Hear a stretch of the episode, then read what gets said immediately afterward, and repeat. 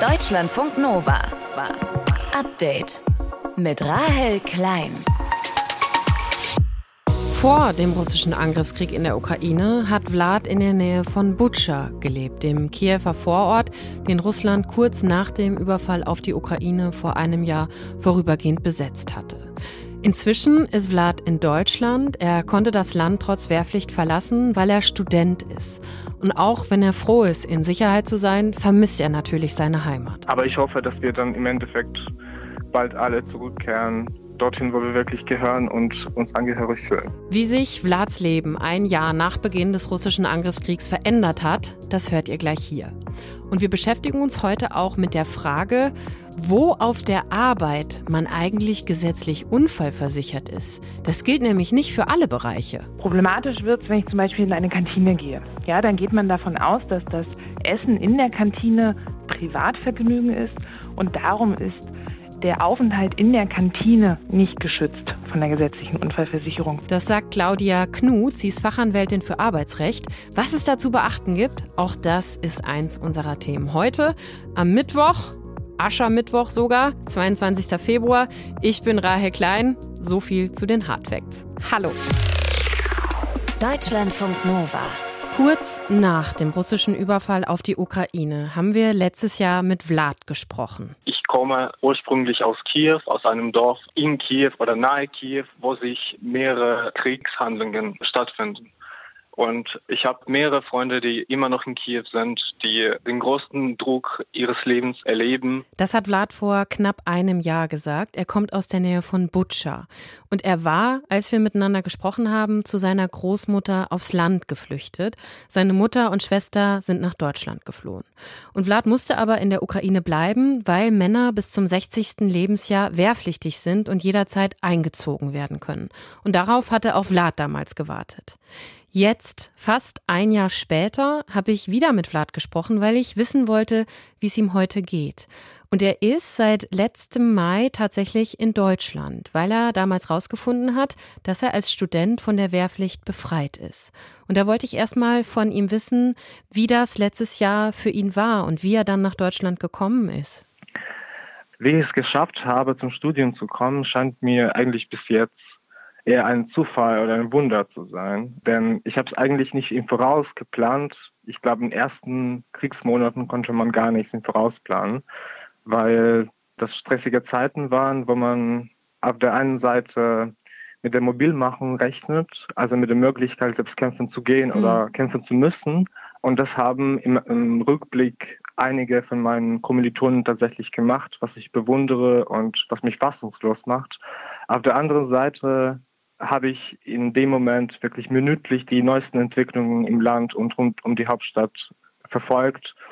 Und im Endeffekt hat man irgendwie Mischung aus Angst und, äh, und Hoffnung. Wann war denn für dich der Zeitpunkt dann oder wo hast du dann gemerkt, du willst auch nicht in der Ukraine bleiben oder du kannst nicht bleiben, du, du ja, verlässt das Land? Warum ich auf die Idee, Erasmus in Deutschland zu machen gekommen bin, ich habe das gemacht. Das war wirklich spontan, als mir klar wurde, dass die Studierenden eigentlich vom Wehrpflicht ausgenommen sind. Und meine Uni hat ihrerseits wirklich viel getan, damit die Studierenden ein Auslandssemester machen konnten. Das hat mir sehr geholfen. Und äh, meine Oma, meine Eltern sagten mir, es ist vielleicht zu gefährlich, nach Hause zu kommen. Deswegen habe ich diese Reise gewagt. Und in Gießen momentan begegne ich immer wieder den Studierenden, Jungs und Mädels aus der Ukraine mit verschiedenen Hintergründen, die, hierher gekommen sind, die studieren, leben und träumen und fahren manchmal auch zurück in die Ukraine. Andere bleiben länger. Aber ich hoffe, dass wir dann im Endeffekt bald alle zurückkehren dorthin, wo wir wirklich gehören und uns angehörig fühlen. Das ist schon auch dein Wunsch, dass du in die Ukraine zurückkehren kannst. Dass ich hierher gekommen bin, das war eher eine spontane Entscheidung und vor kurzem habe ich eine wirklich eher bewusste Entscheidung getroffen, dass ich mich viel, viel mehr wohl fühlen würde in der Ukraine, in diesem mir natürlichen, kulturellen und sehr, sehr starken, stark vernetzten Raum eigentlich. Ja, ist ja, ja deine Heimat einfach, ne? Also ist dein, dein ja, genau. Heimatland genau. ja auch. Was hörst du denn von deinen Freunden jetzt oder Freundinnen, die in der Ukraine sind, die dort geblieben sind? Seid ihr viel in Kontakt? Ja, genau. Wir sind stetig in Kontakt. Mit den engsten Freunden haben wir einen Chat in Telegram, wo wir uns immer über Aktuelles austauschen. In diesem Chat gab es eigentlich Verschiedenes. Inzwischen geht es meinen engsten Freunden relativ gut, da die Beschüsse und Raketenangriffe auf die Hauptstadt immer unerfolgreicher werden und dadurch auch ukrainische Infrastruktur sich ein bisschen erholen kann, sozusagen, sodass es zum Beispiel in letzter Zeit weniger Stromausfälle gibt. Und viele meiner Freunde studieren weiter, sie haben sich neu immatrikuliert. Und ich habe auch eine beste Freundin, die äh, in den, im ersten Monat in der russischen Besatzung war. Ihr Elternhaus befindet sich äh, in der Nähe von Bucha, mhm. dort, wo auch ich gewohnt habe. Ich bewundere, wie sie mit den Implikationen, mit diesen Konsequenzen des Kriegs umgeht, wie stark sie ist und wie, wie überlebensfähig wir alle sind eigentlich. Worauf hoffst du denn jetzt ein Jahr nach dem großflächigen russischen Angriff? Also was gibt dir ja jetzt auch von Deutschland aus Hoffnung? Ich hoffe natürlich auf Frieden, aber auf Frieden unter Bedingungen der Sicherheit für uns, für Ukrainerinnen, denn es gibt keinen Frieden, ohne dass die Russen die Ukraine verlassen. Und hier stimme ich der Regierung zu.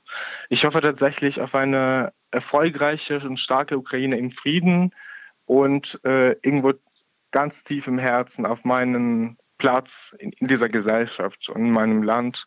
Und natürlich, ich wünschte mir sehr im Moment, äh, wieder in Kiew zu sein mit meinen Freunden, und ich wünsche, dass es meinem Vater gut geht, denn er wurde vor kurzem auch ins militärische Trainingslager äh, zur Schulung einberufen. Er wird äh, nicht unbedingt an die Front geschickt, sondern wird im Kernland bleiben, aber trotzdem ist das ein bisschen ein Grund für, für Sorge. Hm. So. Vlad, dann wünsche ich dir und dann wünsche ich deiner Familie, auch, also der in Deutschland, aber natürlich auch der in der Ukraine, alles Gute und ähm, ja, vielen Dank für deine Zeit und dass du uns deine Eindrücke geschildert hast. Vielen Dank auch. Deutschlandfunk Nova. Update. Entwicklungsministerin Svenja Schulze und Arbeitsminister Hubertus Heil, die sind in dieser Woche in Westafrika unterwegs, unter anderem in Ghana. Und ein Punkt, den sie auf ihrer To-Do-Liste haben, Fachkräfte aus Westafrika anwerben, damit die nach Deutschland kommen. Aber bitte fair, sagt Hubertus Heil. Man kann ja so Hurra-Aktionen machen, dass so Minister wie wir hier mit dem Flieger ankommen und sagen, wir nehmen gleich welche mit. Das, äh, glaube ich, zerstört mehr, als es anrichtet. Fair organisiert, und das ist unser Petitum. Genau das wollen wir in den nächsten Jahren mit Ländern wie Ghana besprechen. Ja, und dabei helfen soll zum Beispiel ein in Ghana schon vorhandenes Migrationsberatungszentrum. Aber wie sieht das denn eigentlich in westafrikanischen Ländern aus? Also ist Deutschland da überhaupt ein attraktives Land für Fachkräfte? Wollen die überhaupt nach Deutschland? Darüber sprechen wir jetzt mit unserer Korrespondentin für Nord- und Westafrika, mit Anne Bayer. Anne, vielleicht mal ganz am Anfang an, warum wirbt Deutschland gerade so sehr um Fachkräfte aus Westafrika? Also Letztendlich ist es ja so, dass der Fachkräftemangel in Deutschland ein großes Thema ist und gerade was auch die Pflege- und medizinischen Berufe betrifft. Also da ist man ja in vielen Ländern am Schauen, wie man da Menschen anwerben könnte. Und genau das haben jetzt eben Arbeitsminister Heil und Entwicklungsministerin Schulze eben in Ghana getan. Ghana liegt in Westafrika an der Küste. Ja, und warum ausgerechnet Ghana? Also zum einen leben hier viele Menschen. Ghana ist mit 34 Millionen ziemlich bevölkerungsreich und die Bevölkerung, die wächst auch weiterhin. Und außerdem ist die Bevölkerung dort sehr jung. Also das Durchschnittsalter liegt so etwa bei 20 Jahren, bisschen mehr. Ja, und dann ist man ganz gut ausgebildet dort und die Situation insgesamt ist relativ stabil, also anders als zum Beispiel im nördlichen Nachbarstaat Burkina Faso. Da würde man so eine Aktion nicht starten. Und dann ist natürlich auch die Sprachbarriere nicht so groß, denn in Ghana spricht man Englisch. Es war ja eine ehemalige englische Kolonie. Ja, und alles zusammen hat sich dann der Arbeitsminister gedacht, das könnte eine gute Win-Win-Situation sein. Wir brauchen Personal und wir helfen dann eben denjenigen, die kommen wollen, bei der Auswanderung. Und wie wollen Heil und Schulze dann dafür sorgen, dass Menschen zum Beispiel aus Ghana nach Deutschland kommen? Naja, also erstmal sind sie jetzt mal nach Ghana gereist und das ist schon mal ein Zeichen, dass es ihnen wirklich wichtig ist. Man hat dann in Accra mit der ghanaischen Regierung auch eine entsprechende Absichtserklärung äh, unterzeichnet und festgehalten, ja, wir wollen zusammenarbeiten bei der Migration. Ja, und konkret heißt das, wie es du schon angesprochen hast, es gibt eben dieses ghanaisch-deutsche Migrationsberatungszentrum in der Hauptstadt. Das ist eine Einrichtung, die liegt sogar direkt neben dem Arbeitsministerium von Ghana. Ja, und dort können sich dann Interessierte informieren. Also über Fragen zum Beispiel, welche Wege führen nach Deutschland, aber auch oder in andere EU-Länder? Oder was müssen auswanderungswillige Ghanaer machen, die es erstmal in andere afrikanische Länder versuchen wollen? Also all das kann man dort dann erfahren. Natürlich soll das andersrum auch eine Anlaufstelle sein für die Menschen, die zurückkehren oder auch zurückgeschickt werden. Ja, und diese Migrationszentren sind übrigens keine deutsche Erfindung, sondern die sind ein Teil einer EU-Initiative und Deutschland will sich da in den kommenden drei Jahren mit 150 Millionen Euro dran beteiligen. Aber wie attraktiv ist Deutschland denn für Fachkräfte aus Westafrika? Wenn du sagst, Hubertus Heil hat gesagt, ja, es ist eine Win-Win-Situation, wollen Fachkräfte aus Ghana zum Beispiel überhaupt nach Deutschland? Ja, also das ist schwer zu sagen. Ich weiß nicht, ob du dich an den Besuch erinnerst vom Bundesfinanzminister Christian Lindner Anfang Februar. Der war da auch in Ghana und hat die Werbetrommel gerührt, war an der Uni und mhm. hat da mal gefragt, ja, wer könnte sich das dann vorstellen, mal nach Deutschland zu kommen? Und da haben sich dann tatsächlich ganz wenige gemeldet. Da war er wohl selber auch ein bisschen überrascht mhm. und hat dann nur gemeint, ja, also gut, Ihre Nummer notiere ich mir dann. Aber insgesamt ist es natürlich so und äh, gerade was jetzt die Pflegeberufe betrifft, das Gehalt einer professionellen Krankenschwester in Ghana liegt durchschnittlich bei weniger als 300 Euros im Monat. Also da ist dann natürlich das oft der Hauptgrund, warum so viele das Land verlassen und das tun wirklich viele. Also im letzten Jahr waren das wohl allein rund 3000 Krankenschwestern. Aber Deutschland ist ja wahrscheinlich nicht das einzige Land, das um Fachkräfte wirbt. Ne? Also da hat Deutschland wahrscheinlich auch einige Konkurrenten. Ja, hat es. Also auf jeden Fall zum Beispiel Australien, USA, Kanada, also die ganzen englischsprachigen Länder und natürlich auch europäische Länder und da allen voran Großbritannien. Und Großbritannien hat zum Beispiel ein Abkommen mit Ghana geschlossen. Also London hat dem Land rund 1000 Pfund, also ein bisschen mehr als 1000 Euro, angeboten pro angeworbener Pflegekraft. Dieses Geld bekommt Ghana dann und braucht es dann auch für sein marodes Gesundheitssystem im Land selber. Also, aber auch daran gibt's Kritik. Denn so einfach ist es nicht. Und zum Beispiel hat der Weltbund der Krankenschwestern und Krankenpfleger Alarm geschlagen und die reichen Staaten aufgefordert, dass sie auf diese massenweise Abwerbung von Gesundheitspersonal in armen Staaten verzichten sollen. Oder auch die Weltgesundheitsorganisation WHO, die hat eine Liste erstellt, dass in bestimmten afrikanischen Ländern eben kein medizinisches Personal abgeworben werden darf. Und was müsste passieren, damit Deutschland vielleicht noch attraktiver für Fachkräfte dann eben wird, damit sich dann beim nächsten Besuch mehr Leute melden? Ja, also da müsste wahrscheinlich schon noch einiges passieren, angefangen bei dem Fachkräfteeinwanderungsgesetz, das die Einreise insgesamt überhaupt erst erleichtert. Die Ampelregierung hat das ja im November bereits angeleiert. Und da werden derzeit auch noch die Bundesländer und auch Wirtschafts- oder Sozialverbände befragt, was sie davon halten, aber natürlich auch, was die Anerkennung von Berufsabschlüssen insgesamt oder auch den Familiennachzug betrifft. Also da müsste den Menschen mehr Klarheit und auch tatsächlich mehr Sicherheit geboten werden. Sagt Anne Bayer, unsere Korrespondentin unter anderem für Westafrika. Mit ihr habe ich darüber gesprochen, wie attraktiv Deutschland für Fachkräfte aus westafrikanischen Ländern, zum Beispiel aus Ghana, ist. Danke dir, Anne. Bitte gerne. Deutschlandfunk Nova. Update. Ich muss das nochmal sagen. Ich habe als Kind wirklich gerne Verstecken gespielt, äh, vor allem draußen mit vielen Menschen. Und ich habe es richtig gefeiert, wenn ich lange nicht gefunden worden bin. Dass Versteckenspielen aber auch wirklich mal gefährlich werden kann, das zeigt jetzt eine Geschichte aus Bangladesch. Da ist ein Jugendlicher gestern Abend nach über einem Monat erst vom Versteckenspielen wieder nach Hause zurückgekehrt. Die ganze verrückte Geschichte hat jetzt Mintu Tran. Mintu, was ist da passiert? Ja, der Jugendliche, der hat mit Freunden in einem Hafen in Chittagong, das ist die Stadt, aus der er kommt, Verstecken gespielt. Das ist so eine Hafenstadt in Bangladesch. Und er hat sich dann auf einem Schiff in einem Schiffscontainer versteckt und ist da aber nicht mehr rausgekommen. Also hat sich da eingesperrt. Mhm. Und das Schiff ist dann mit ihm drauf nach Malaysia gefahren. Das dauert so fünf, sechs Tage. Und erst nach Ankunft in Malaysia hat man den 16-Jährigen gefunden. Der war da schon ziemlich geschwächt und ist dann in Malaysia erstmal in eine Klinik gebracht worden. Und gestern ist er dann einen Monat später, nachdem er verschwunden ist, endlich wieder nach Hause zurückgekehrt. Was für eine abgefahrene Geschichte. Und seine Eltern, die müssen sich ja unfassbar gefreut haben. Ja, vor allem, weil das echt gefährlich war. Also fünf, sechs Tage auf diesem Schiff aushalten müssen, hm. ohne Essen, ohne Trinken. Ähm, also diese Geschichte, die wurde erstmal bekannt ähm, Ende Januar aber jetzt ist er eben erst in Begleitung mit einem bangladeschischen Botschaftsmitarbeiter nach Hause gekommen und sein Papa, der Vater, hat den Medien vor Ort auch gesagt, wie glücklich er darüber ist, seinen Sohn wieder zu haben. Und er hat sich bei den Regierungen von Bangladesch und Malaysia dafür bedankt. Also der Junge spielt hoffentlich nie wieder Verstecken. Auf jeden Fall nicht auf einem Schiff Nein, oder so. Bitte nicht. Bitte nicht zu gut verstecken. Das ist bei einem 16-Jährigen aus Bangladesch dann nach einem Monat wieder gut gegangen, aber erstmal ist er mit einem Schiffscontainer nach Malaysia äh, gefahren. Die ganze Geschichte, Mintu Tran aus dem Deutschlandfunk Nova Team. Gott sei Dank ein Happy End. Deutschlandfunk Nova. Update. Ja, man kann sagen, das ist wirklich schlecht gelaufen für eine Frau aus Hessen. Die hatte auf der Arbeit Lust auf einen Kaffee, ist dann zum Kaffeeautomaten gegangen und auf dem Weg dahin, aber auf dem nassen Fußboden ausgerutscht und hat sich dabei einen Lendenwirbel gebrochen. Und die zuständige Unfallkasse Hessen, die hat dann auch noch gesagt, das erkennen wir nicht als Arbeitsunfall an.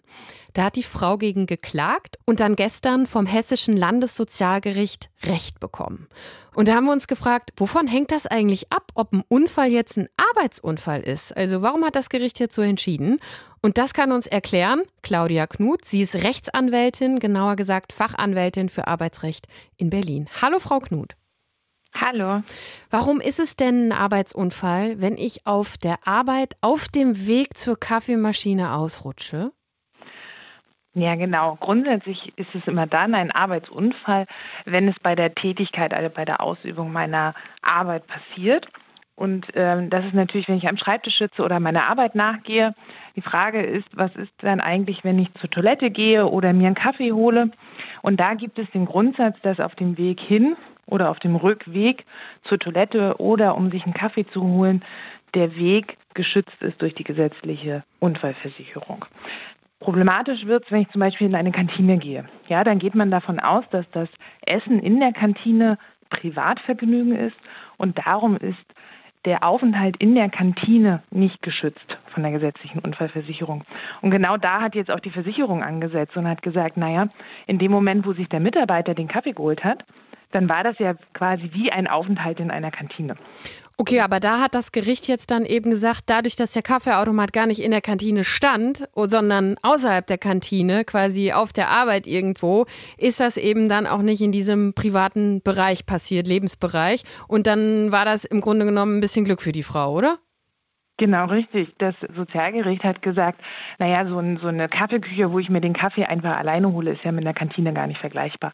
Und dann ist das eher, als wäre der Kaffeeautomat wirklich mitten auf dem Flur. Und genau deswegen ist auch der Hinweg und der Rückweg geschützt durch die gesetzliche Unfallversicherung. Was für Bereiche gibt es denn sonst noch, wo ich auf der Arbeit dann nicht quasi unfallversichert bin? Bei der Arbeit gibt es eigentlich kaum Bereiche, bei der ich nicht versichert bin. Ja, also auch der Hinweg zur Toilette oder der Rückweg zur Toilette ist versichert. Die Raucherpausen sind so ein bisschen das Problem. Ja, das heißt, wenn ich wirklich mich bewege, um Genussmittel zu mir zu nehmen oder sie zu erwerben, dann ist das nicht von der gesetzlichen Unfallversicherung erfüllt. Wenn ich jetzt nur losgehe und mir schnell noch ein Brötchen hole, ja, damit ich weiterarbeiten kann, das wiederum ist von der gesetzlichen Unfallversicherung gedeckt. Und was macht das für einen Unterschied, ob jetzt ein Unfall als Arbeitsunfall anerkannt wird oder nicht? Also was bedeutet das überhaupt dann? Wenn der Unfall nicht als Arbeitsunfall anerkannt ist, ist ja nicht so, dass der Mitarbeiter gar nicht geschützt ist. Der hat natürlich seine Krankenversicherung. Aber gerade bei dem Punkt Krankengeld gibt es da einen Unterschied. Das Krankengeld ist in der Regel 70 Prozent vom Durchschnittseinkommen, wobei das Verletztengeld bei so einem Unfall, also bei so einem Arbeitsunfall, auch 80 Prozent des Gehalts betragen kann. Das kann natürlich dann ein Vorteil für den Mitarbeiter sein. Okay, Frau Knut, wir halten fest, beim Rauchen auf der Arbeit sollte man vorsichtig sein, sich nach Möglichkeit nicht verletzen und während man isst oder so auch, die Wege, die sind relativ gut geschützt. Absolut richtig. Claudia Knut, Fachanwältin für Arbeitsrecht. Mit ihr habe ich darüber gesprochen, wann ein Arbeitsunfall ein Arbeitsunfall ist. Und so oder so immer gut aufpassen, auch auf der Arbeit. Ne? Danke, Frau Knut, für die Erklärung. Ich danke Ihnen. Deutschlandfunk Nova. Update. Alle Parteien, die regelmäßig im Bundestag sitzen, haben Stiftungen, die ihnen nahestehen. Die CDU zum Beispiel die Konrad-Adenauer-Stiftung, die SPD die Friedrich-Ebert-Stiftung. Ja, und diese Stiftungen bekommen Steuergelder, damit sie zum Beispiel politische Bildung machen können. Und das ist ziemlich viel Geld. Wie viel, das richtet sich danach, wie stark eine Partei im Bundestag vertreten ist, aber da geht es um Millionenbeträge. Die AfD sitzt seit 2017 im Bundestag und ihre parteinahe Stiftung, die Desiderius Erasmus Stiftung, die hat bisher noch keine Gelder bekommen. Dagegen hat die AfD geklagt, weil sie sagt, sie ist deshalb gegenüber anderen Parteien benachteiligt. Ja, und da hat das Bundesverfassungsgericht heute zugestimmt und gesagt, da muss jetzt ein spezielles Gesetz her, um das mal zu regeln. Sprechen wir drüber mit Klaus Hempel aus dem ARD-Studio Recht und Justiz. Klaus, man fragt sich ja, also das Bundesverfassungsgericht fordert ein extra Gesetz zur Stiftungsfinanzierung. Warum gibt's das noch nicht, fragt man sich. Ja, weil die anderen Parteien bisher meinten, dass man ein spezielles Gesetz nicht braucht. Bisher lief es so, also die Gelder für die politischen Stiftungen, die wurden bei den Haushaltsverhandlungen vereinbart und beschlossen. Die Beträge standen dann später im Haushaltsgesetz. Und auch während der Verhandlungen haben dann Vertreter, zum Beispiel der äh, Ampelkoalition, gesagt, also wir haben doch eigentlich eine gesetzliche Grundlage, nämlich das Haushaltsgesetz. Aber das Bundesverfassungsgericht ist dem nicht gefolgt, sondern hat gesagt, das ist so eine wichtige Geschichte, die staatliche Finanzierung der politischen Stiftungen. Das ist so wichtig für die demokratische Ordnung. Da geht es auch um sehr viel Geld und deshalb muss das unbedingt mit einem Spezialgesetz alles geregelt werden. So, und was soll jetzt in diesem Gesetz dann geregelt werden konkret?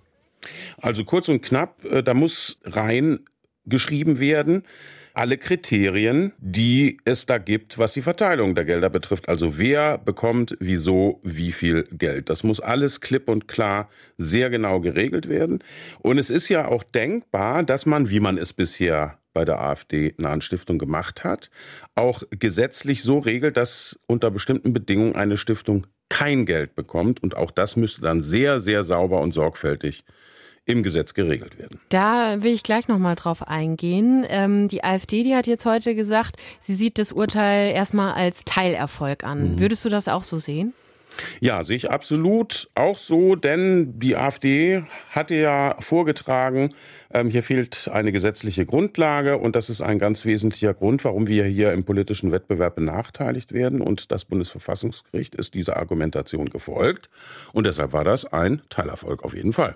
Jetzt hast du gerade schon gesagt, dass es in so einem Gesetz ja auch sein können, dass politische Stiftungen von dieser Förderung ausgeschlossen werden könnten. Die Karlsruher Richter haben ja schon angedeutet, Politische Stiftungen mhm. könnten von der Förderung ausgeschlossen werden, wenn sie nicht verfassungstreu sind. Und da gibt es bei der AfD ja immer wieder massive Zweifel dran. Die, die, AfD ist vom Verfassungsschutz ja auch als rechtsextremer Verdachtsfall mhm. eingestuft worden. Könnte das, je nachdem, wie dieses Gesetz also dann ausgestaltet wird, auch sein, dass die AfD-nahe Stiftung auch später kein Geld bekommt?